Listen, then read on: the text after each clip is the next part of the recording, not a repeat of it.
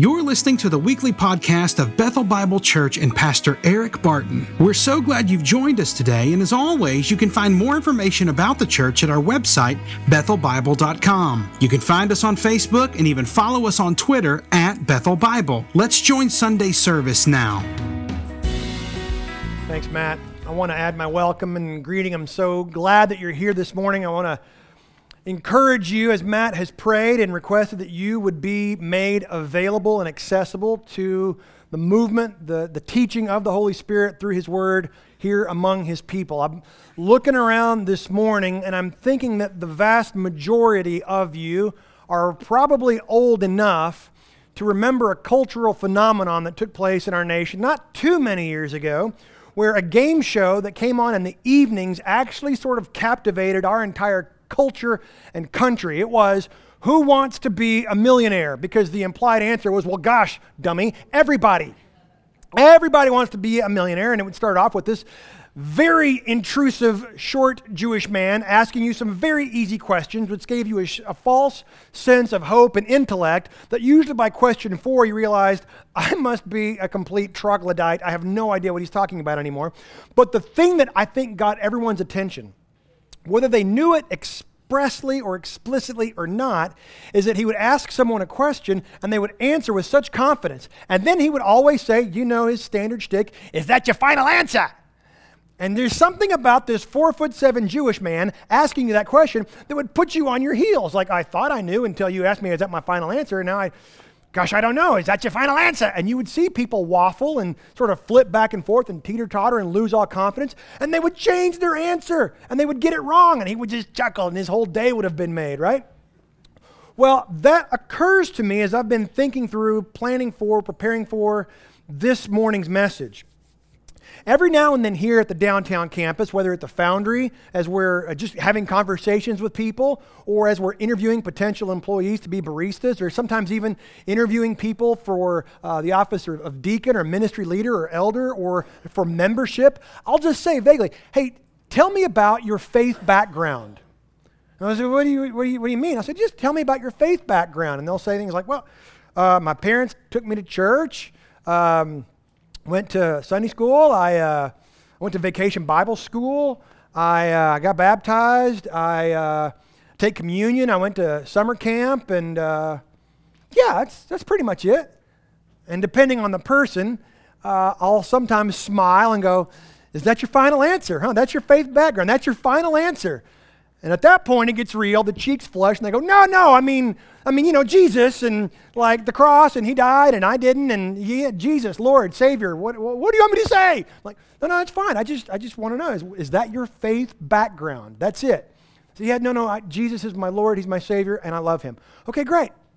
But very, very often, I'll ask someone, "Tell me about your faith background," and they'll say, "No, no, that's that's pretty much it. Church, VBS, Sunday school." Baptized, communion.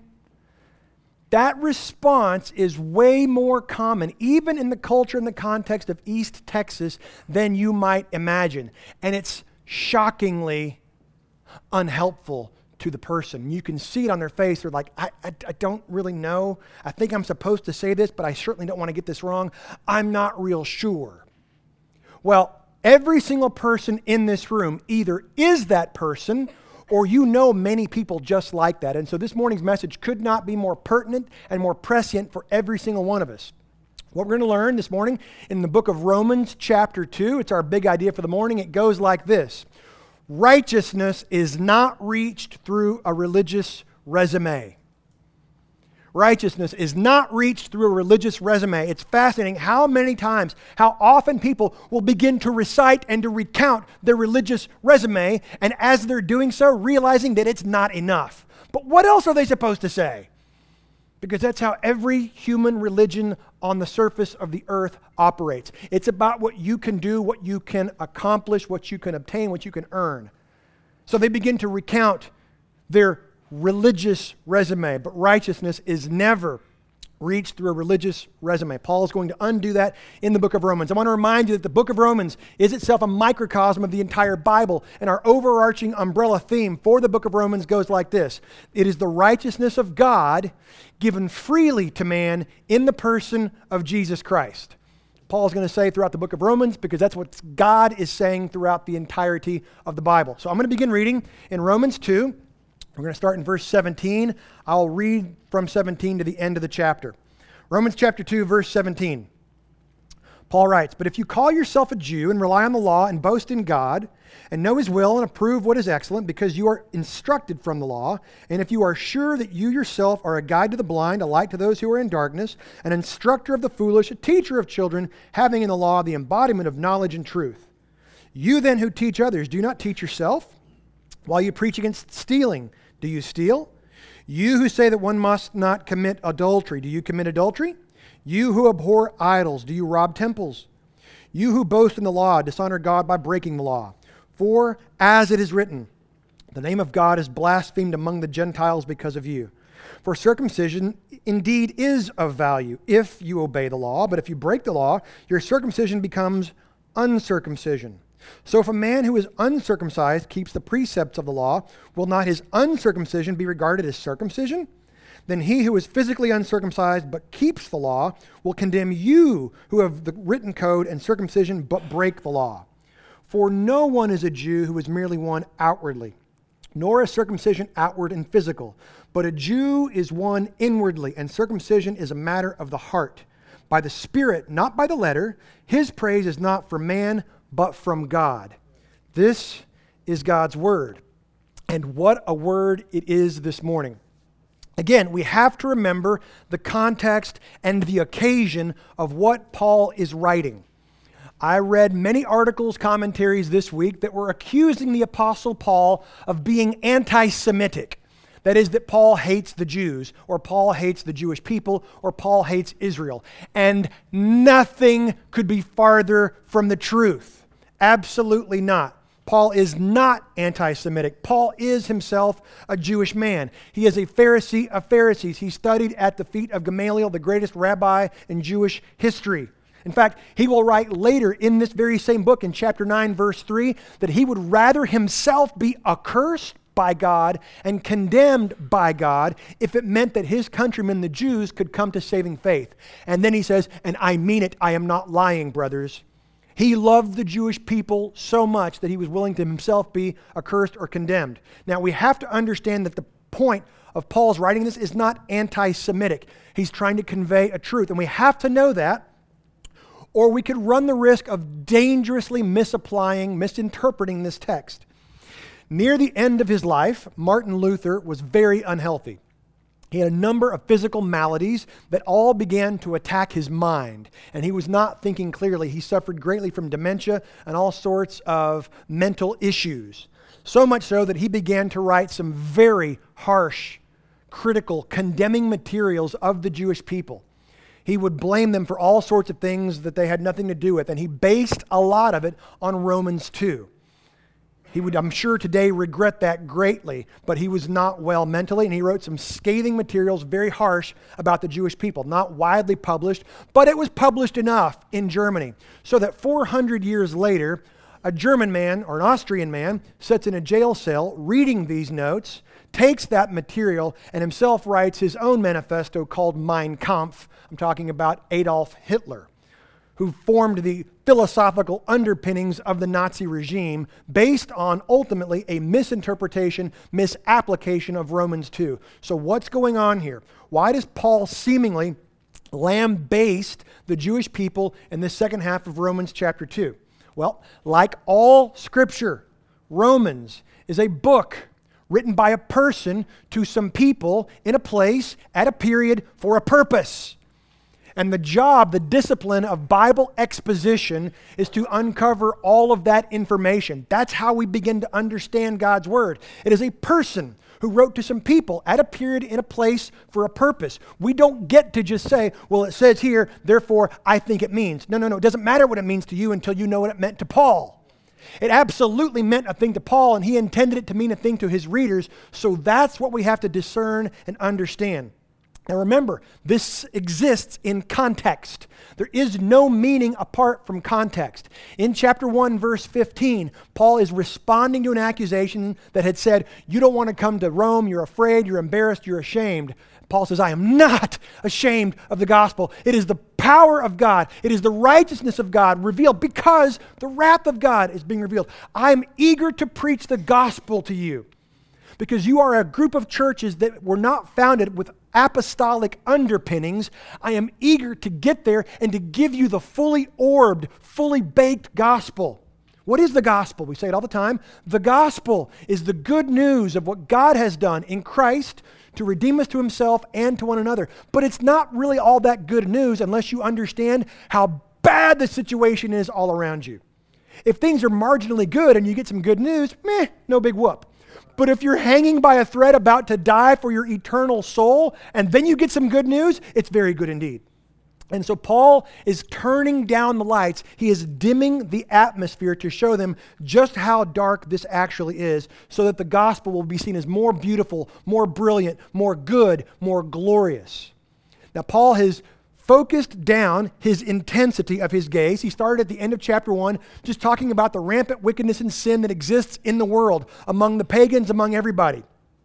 In chapter 2, the first half of the chapter, he begins to address those who believe and assume that they have some sort of moral high ground because of their ethnicity, because of their class, because of their religion, because of their heritage, because of their upbringing. And he says there is no such thing as moral high ground. Sin is way worse than we think it is, and it permeates and infects everything. Now, Paul's going to really focus in on a specific issue that's happening in these churches. It is immediately talking about the Jewish people that are in the churches in Rome. Under Emperor Claudius, the Jews are expelled. But then Claudius dies, Emperor Nero comes in, and Nero allows the Jews to come back in. So these churches are predominantly Gentile, but there are some Jews who have returned. Paul wants to address what's going on with these people. Now, Paul, by this time that he writes this, it's Acts 18. You might want to make a little note in your Bible there. This all is written during Acts 18 while Paul is sitting in Corinth. He's already been on a number of missionary journeys. He's gone to many different towns and he's gone into the synagogues. And every time he goes into a synagogue on the first Sabbath, he preaches the Old Testament law and he talks about the coming of Messiah. And they love it, they like it, it's exciting, it's encouraging, they want to hear more. And so they will bring him back on a second Sabbath. And inevitably, Paul will say, Yes, the one I talked to you about, the Messiah, he has come. He's real, he's a person.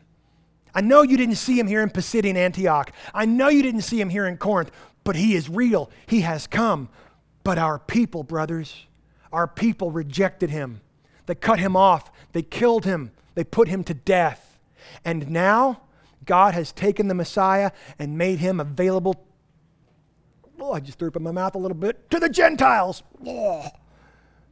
And when he said that, they would lose their minds. They would beat him with rods. They would flog him. They would stone him. They would beat him with their fists. They could not handle the fact that this Jewish Messiah Paul was preaching was being offered to the Gentiles. Why?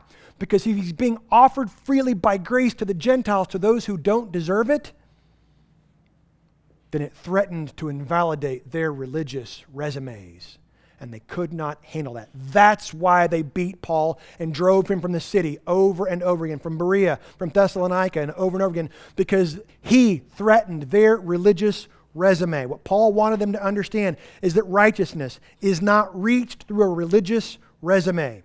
We also have to remember here at the end of chapter 2 that Paul is still writing in the literary construct of diatribe. He's addressing these churches, creating an imaginary objector. Last week, we met him, we named him Murray, because you know, Murray, the imaginary Jewish objector in the churches of Rome. Who, someone who represents the position of opposition, not actually a specific person that Paul's writing to. And in this diatribe, Paul's going to hold up Murray, the great defender of two things. First, of pretense Murray's going to be the defender of pretense, their assumed identity based on their privilege, their heritage, their genetics, their DNA, their family, who they were by birth. Also, their procedure, their outward signs and symbols that they relied on instead of their inward reality, they were relying on what they were trying to accomplish and what they were trying to earn. And both of those aspects, whether pretense or procedure, were aspects of human achievement in nature. And they always, every single time, result in hypocrisy. And as we're going to see, God really hates hypocrisy. Now, Paul's going to start off here in verse 17. He says, But if you call yourself a Jew, and that meant something. See, the Jews were a privileged people. We have an expression in our house hey, hey, hey, hey, hey, you were born on third base. When you begin to feel like you're just a little bit too awesome, my wife will remind me, hey, you were born on third base. Or we'll remind our kids, hey, hey, hey, you were born on third base. You didn't earn this. You were given this. That brain in your head that knows how to function, you were given that by grace. You didn't earn or achieve or accomplish who you are, whose you are. You were born on third base. And Paul says, you people, the Jewish people, you are a privileged people. You were born on third base. Oh, I know. They were the recipients of countless pogroms and persecutions and Holocaust and all those things, but that is precisely because they were God's favored people. This nation that was created out of nothing, from the womb of a barren woman married to a pagan, idolatrous moon worshiper from Babylon. I believe I'll create the light of the world from that. That's a clever God. And they were supposed to have been the light of the world. That was the idea, that was the intent. Paul says, if you call yourself a Jew, now even that little expression is super instructive. That means that Jewishness is a label, it's an identifier, but it is not an intrinsic thing. That's really, really interesting. It's not a matter of genetic heritage, because how much genetic Jewishness is enough? Well, my mother was 164th Jewish. My dad was 1 512th Jewish. You mix them together, carry the one. I'm like, I don't know, I'm, I'm Jew. Where does it say that? How much Jewishness is enough? If you really want to lose your Jewish friends, ask them that question.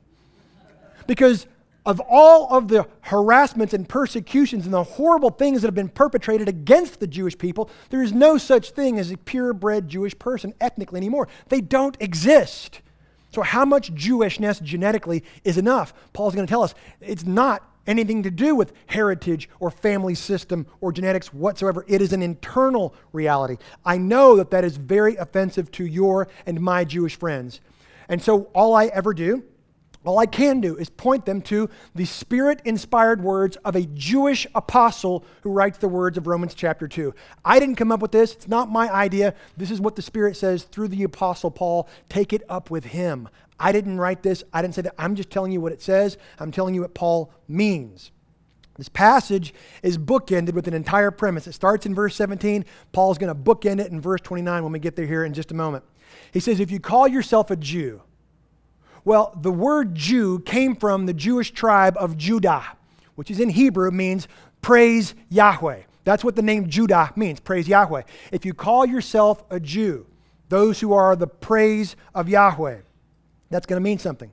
And the Jewish people, generally speaking, thought of themselves as superior to the Gentiles. They were the ones who had been created out of nothing to be the instrument of God's righteousness in the world, the expression, the extension of his righteousness in the world. They were to have been the ones where Adam and Eve failed to spread Eden across the entire globe. It was supposed to have been Israel that was, in a sense, going to Edenify the whole world. They were going to show the world what the righteousness of God looks like lived out among an entire nation of people. How'd they do? The Hebrew is wah, wah, wah. Not so good. But that was their intent all along. They were to have been, because of God's special revelation to them, because of his special relationship to them. Paul's going to give us a list of eight things broken into two sets of four, how they are a privileged, special people beginning in verse 17 here. If you call yourself a Jew and rely on the law, because of your reliance on the law, you have a special, unique, vertical relationship with God. Four things. Because of, you, uh, of your reliance on the law, and you boast in God. You rightly and uniquely get to say to the rest of the world, there is a God. His name is Yahweh. And He is, it's His name, and we relate to Him. We know Him. He loves us. And that was true. They have a vertical relationship with God. Verse 18, and you know His will. You get to know the mind and the thoughts of God Himself. No other people could claim that. And approve what is excellent. I love this expression. I wish we could get in a time machine because this forms a bookend that will not get resolved until chapter 12. Sometime in the year 2024, we'll be in chapter 12. That's a joke. Relax, people. Only will we get to resolve this chord in chapter 12 where he says, You are the ones who get to approve what is excellent. You get to discern, you get to evaluate, you get to make spiritual decisions about what is excellent. The word is diaphero. Dia through phero, carried. That which is carried through. It's where we get our word for different. It comes from diaphero. What is excellent? What is right? What is eternal? What is it that gets brought through this temporal life into everlastingness? You are a Jewish mind. Because of the revelation and the relation with God, you get to decide what those things are. You get to approve what is excellent, what is different. Do you see? You boast in God, you know His will, you approve what is excellent because you are instructed from the law. You have God's revealed instruction, the Torah, verse 19.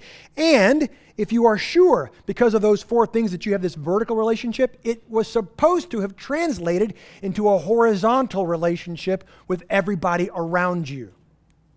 If you are sure that you are yourself a guide to the blind, a light to those who are in darkness, an instructor of the foolish, a teacher of children, because of this vertical relation and revelation with God, there should have been a horizontal light of the worldness. Does this sound familiar? Where the immaculately conceived Son of God, Israel, is supposed to be the light of the world and bless the nations? That's Genesis 12. That's the promise. Israel, it was supposed to have been you.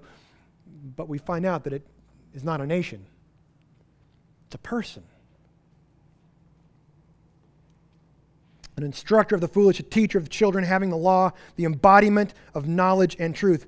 Verse 21 has Murray already saying, Yes, yes, yes, that's us. Go team. We have this unique relationship and revelation from God. Yes, we're the light of the world. Yes, we instruct the foolish. Yes, we bring light to the dark. Yes, we instruct children. Yes, we are the wise ones. Yes, yes, yes.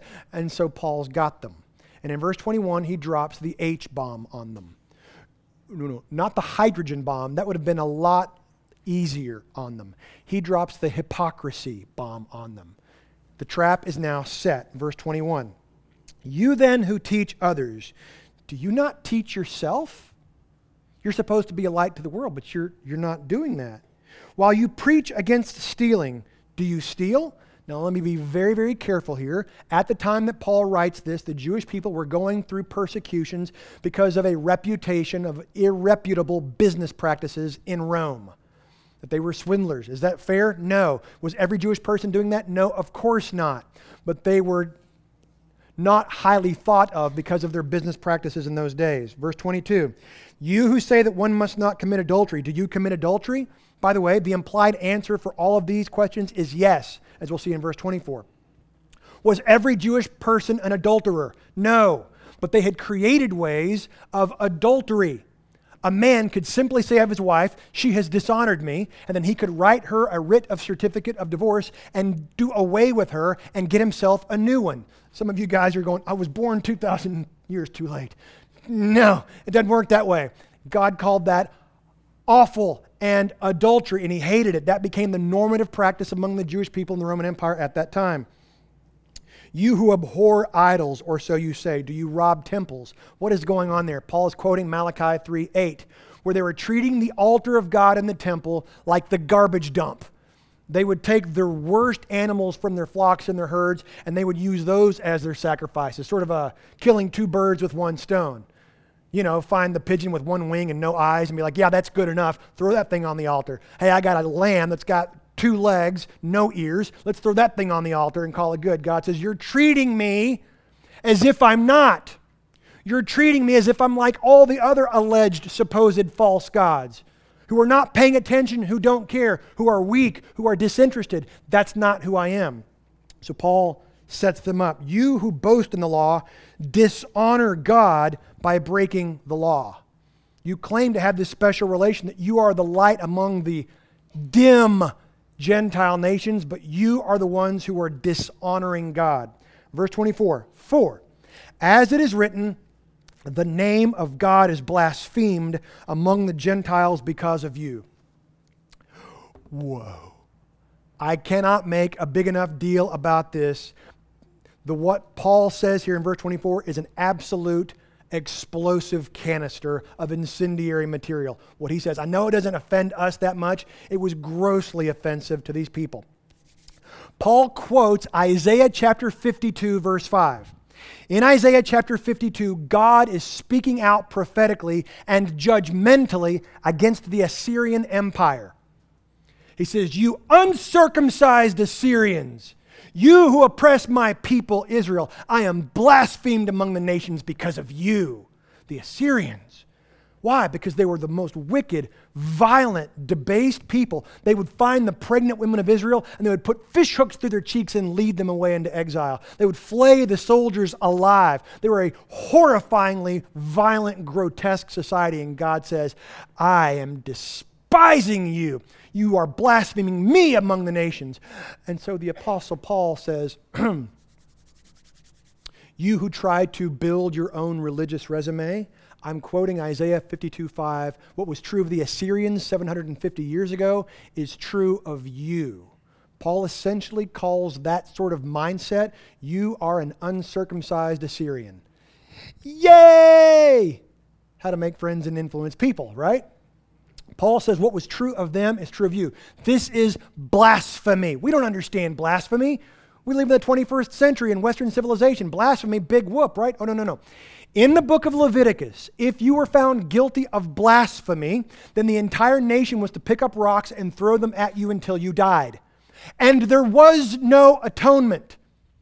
If you are found guilty of blasphemy, it was the ultimate offense, and you had to die by stoning. What is blasphemy? Listen, blasphemy is the attempted ungodding of God. I know that's bad grammar. Stick with me. Blasphemy is the attempted or the articulated ungodding of God. It is attributing to God that which he is not, saying he is less than, making him look like, seem like all the other false gods, disinterested, distracted, weak, not very good, largely cantankerous and ornery. God says, I hate that. Oh, it's a big deal. I want you to imagine.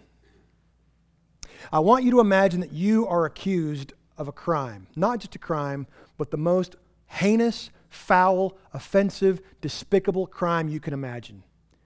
But it's not true. It's not true. But there is evidence that is beginning to stack and mount against you.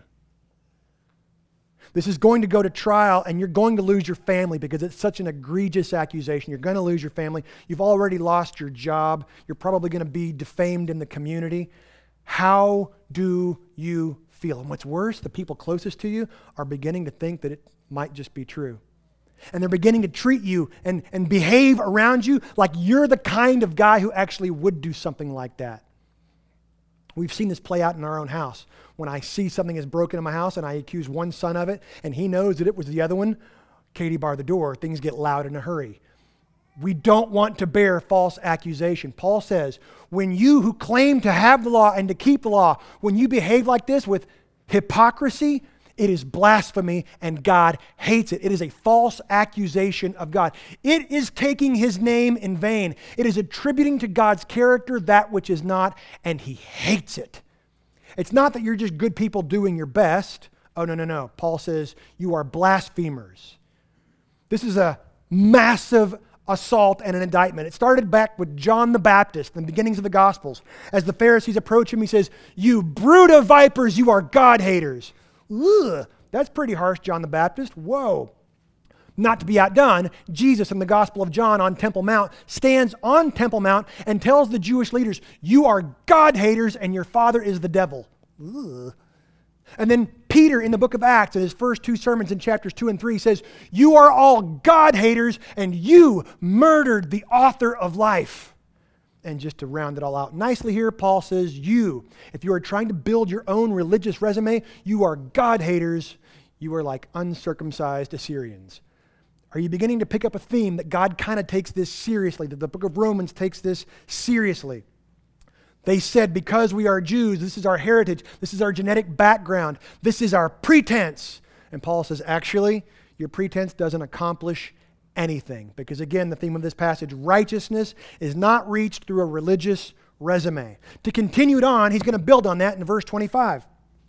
For, so there's a connection here, because, thus, therefore, Circumcision indeed is of value if you obey the law, but if you break the law, your circumcision becomes uncircumcision. So if a man who is uncircumcised keeps the precepts of the law, will not his uncircumcision be regarded as circumcision? This is weird, a whole lot of usage of the word circumcision. I know, stick with me. Then he who is physically uncircumcised but keeps the law will condemn you who have the written code and circumcision but break the law. Paul's going to, having just dealt with their pretense, he's not going to deal with their procedure because he knows that Murray, the imaginary objector, is going, yeah, yeah, yeah, yeah, but we're good because we're Jews. Paul says that doesn't get you anything. Okay, but hey, but we're the circumcised ones. Paul says, mm, let, me, let me speak to that for a moment. Now, let me also say the book of Romans, written by the Apostle Paul, inspired by the Holy Spirit. That's really important because I'm going to get emails from Stephanie Mazingo, who runs our children's ministry, that I'm about to descend into a whole bunch of yellow and orange words. I'm sorry. I'm sorry, but not really. Paul uses some very creative and clever plays on words here. He says, if you do this, in verse 25 again, verse 25, for circumcision indeed is of value if you obey the law, meaning fully, completely, totally, in thought, word, and deed.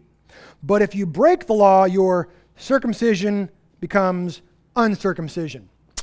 Well, thank you, ESV, for that delightfully nice, sanitized translation. Paul uses a wordy dirt, okay? Paul says, If you who say that you keep the law, you are circumcised, but you break the law, your circumcision, your covenant symbology becomes acrobustia. I know, I know, I know, I know. I'm sorry.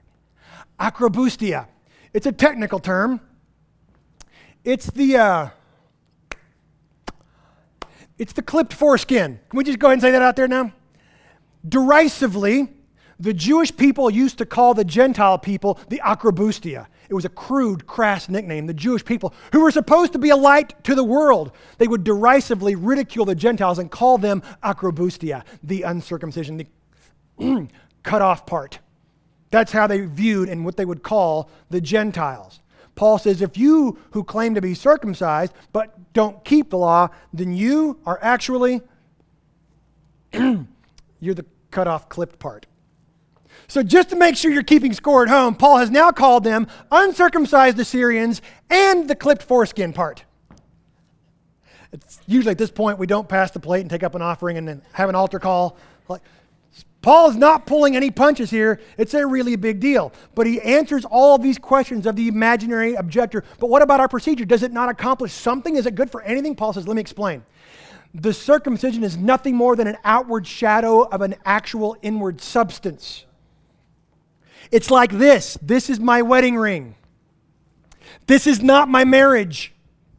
This is not my union. This is not the covenant. This is the symbol of the substance. This is the shadow of that which is real. And Paul goes through all this example. If you who claim to be in covenant because of the circumcision, yet you break the law, the symbol that you carry around becomes a witness and a screaming testimony against your defilement.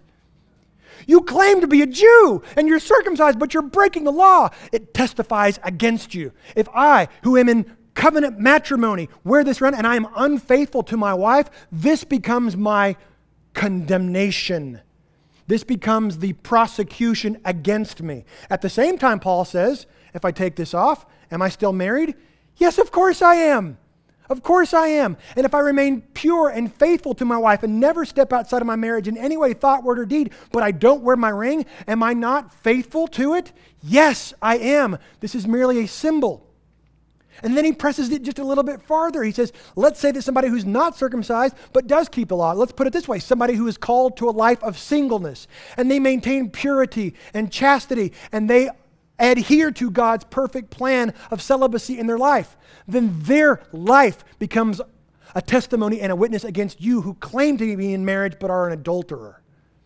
It's that serious and significant of a thing. This is merely a shadow, merely a symbol of the substance. Your procedure does nothing for you.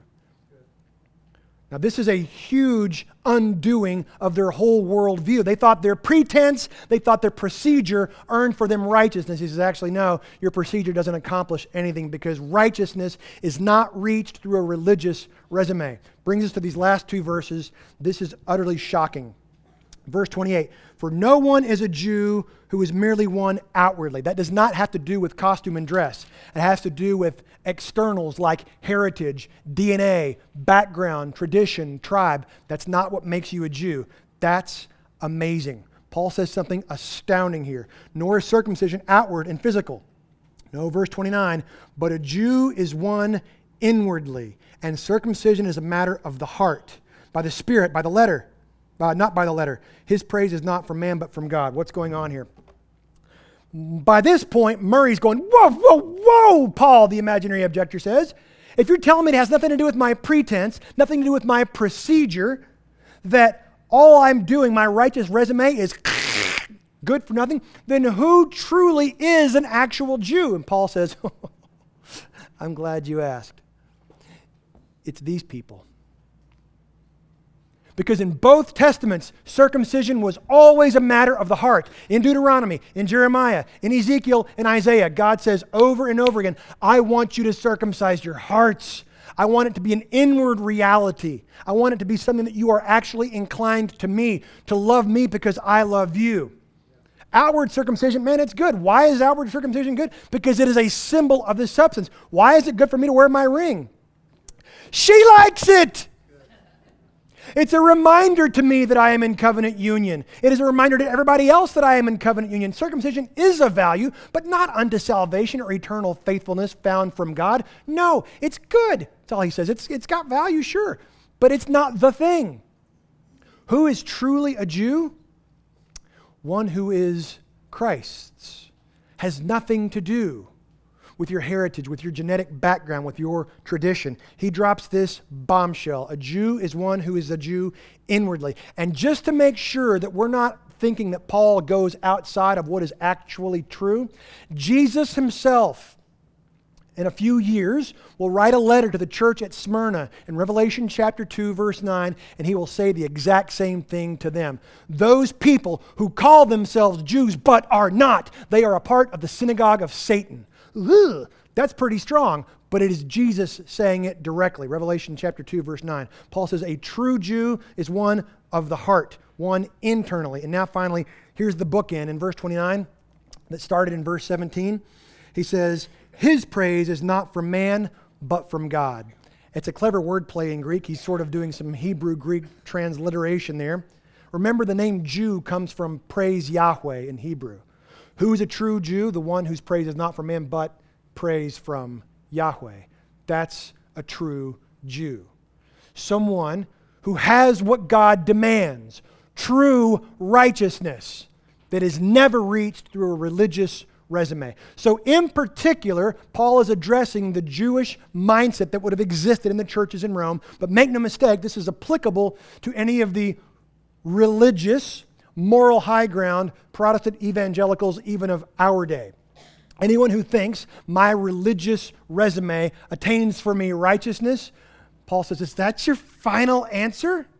You sure about that? So let me just give you three quick principles to try to encapsulate this package down that hopefully will land on all of us. Number one, hopefully you've already heard this all message long. It goes like this Your pretense does you no good. When I say your pretense, I don't mean that you are pretentious. I mean your pretense, the things that you assume that God is lucky to have from you, the things that you think make you who you are to have value. I, listen, please understand your heritage, your background, your nationality, your ethnicity, your socioeconomic status, your educational opportunities, your family system, all of those things are a part of God's predestinating grace that you don't deserve. You could have, maybe you should have been born in fourth century China, but you weren't. You were born where and when and to whom you were. And you didn't earn that. You were born on third base. But it doesn't save a single human soul. The fact that you have had access to Sunday school and vacation Bible school and church and Bible studies and discipleship groups and summer camps and untold other parachurch ministries, not to mention a virtual infinite amount of resources on the internet. Those are all very, very good. But even armed with all that advantage, in an unredeemed state, We are all still slaves to a sin nature and bound to serve the wrong masters. And that makes us hypocrites. If we do all of this stuff outwardly, but it's not real, it is hypocrisy, and God is blasphemed. Our lives become a walking around attempt to ungod God, and He hates that. It's a bad witness and a bad testimony to the God that we claim to know. None of your, none of my pretense in any way guarantees that your sin has been taken away or that the righteousness that God requires exists within you. Your pretense does you no good. Number two, your procedure does you no good. This is Paul's whole passage. The first section is about pretense, second section is about procedure. The things we instinctively rely on or that we respond with when people ask us about our faith background are often merely symbols of the inward reality that may or may not have actually ever occurred. I go to church. Why? Because I'm supposed to, because I have to, because that's just what good people do. Versus, man, I go to church because I can't wait to gather with God's people, to feel the presence of the Spirit, to go through His Word, it might look the same to two different people, but they're here for completely different reasons. One is guilty of ungodding God, the other here is because the fruit of the Spirit is taking root. All the difference in the world, and you and I can't tell from the outside. So it's not our job to go, you got to go, you can stay. No, no, no, no, no. We proclaim the truth, but it's not about what you do.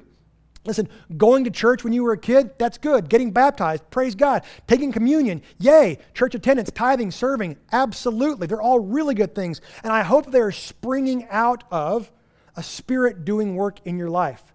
But if it's only ever begrudgingly done dutifully out of obligation, do you see what I'm doing here, God? Here I am again. I'm changing diapers. You're so better bless me for this. Ooh, ooh, ooh.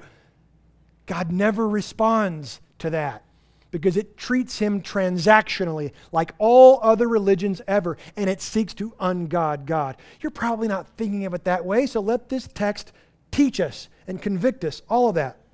All of your religious resume is completely powerless to take away any of your sin or to receive the righteousness that God requires. It's never about what you do, but what has been done by somebody else.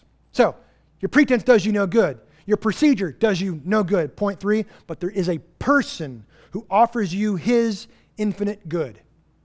Here's the gospel at the end of Romans chapter 2. There is a person who offers you his good. This person freely offers to give us his good and to set us right with God, to enrightify us, as it will. See, Jesus, Paul's going to tell us all through the book of Romans, is true Israel, the one who was conceived by the Holy Spirit, miraculously born of a virgin, who was, he will claim over and over again in the Gospel of John, I am the light of the world. I am the fulfillment of the promise of Genesis 12. I am the blessing of all nations. Come, be found in Christ, and you are a true Jew. This risen Lord Jesus the Jewish Davidic king who will rule the earth for all time. If you know him and are known by him, then you, my friend, my brother or sister, are a true Jew. You are in Christ. That is your new identity. I'm looking at a whole bunch of Jews. Ask my Israeli tour guide, Ronan. Ronan ben Moshe, Ronan, joyous, son of Moses. Who is a true Jew? And he smiles and says, Ah, a true Jew is someone who loves God and loves his word. And I said, So, Ronan, I'm a Jew. And he smiles. He can't say it out loud. He works for the Israeli government. But he smiles. Yes, it's interesting that an Israeli Jewish person does not respond with some level of ethnicity or background, someone who loves God and loves his word. And I would contend that person is in Christ. Righteousness is not reached through a religious resume. Well, actually, it is. It's just not yours, it's His. See, this is why the gospel is so scandalous. The Messiah that the Jewish people were so eagerly awaiting wasn't at all what they expected. You see, Messiahs don't die, y'all. Messiahs come in on white horses. They conquer. They, they're, they're kingly. But this Messiah was shamed, beaten, naked, hanged on a cross. That's not supposed to happen. But what Paul wants us to understand, what the whole Bible wants us to understand, is that God loves us so much that he sent his son to become acrobustia, to be that which was bloodily cut off. Daniel 9 will say, Ephesians 2 will say, Galatians 3 will say, Revelation will say, He is the one who was cut off so that you and I would never have to experience that horrible, gruesome reality. The king and creator of the cosmos stepped out of glory not just to die for your sins. Oh, oh, oh, that would have been amazing. He became the gruesome and the grotesque curse, that which was cut off, the wordy dirt himself, so that you and I might actually experience the vertical relation as the people of God and be a light horizontally to the people and the nations of the world. What is your faith background? What God demands of me, He gave me freely. What God hates in me, He took from me.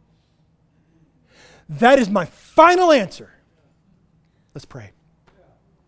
God, we thank you for who you are, for what you have done in Christ to redeem us to yourself and to one another. We thank you, God, for Jesus. Oh, he was cut off.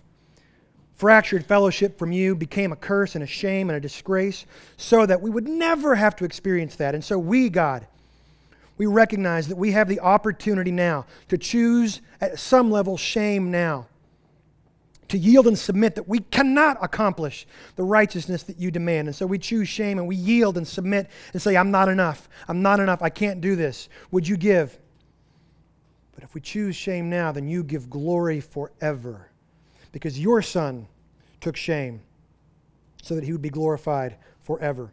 So I pray, Father, this morning, if there are some in this room this morning who are still trying to build for themselves a righteous resume or a religious resume, that you will convict them through your Spirit, through this text, and they will speak with someone they know and love and trust about how to receive the righteousness of Jesus and have Him take all of their sin. For the rest of us, Father, who have been believers, but we have fallen into a rut of religious resume building, thank you for grace. We're forgiven of that as well and that you would continue by your Spirit to produce fruit in us that looks like Bible study, that looks like church attendance, that looks like giving and serving and tithing and all those things. May it be legitimate, authentic fruit. May we, your people, go forth and not be guilty of ungodding you, but we would be the light of the world, reflecting your reign in this world. We pray all these things, Father, in the power of your Spirit and in the name of Jesus. Amen.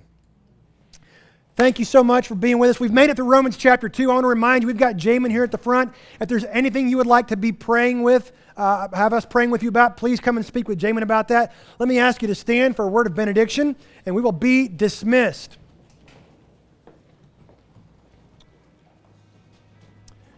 From the epistle from Peter, may grace and peace be multiplied to you. God bless you. You're dismissed. Have a great week.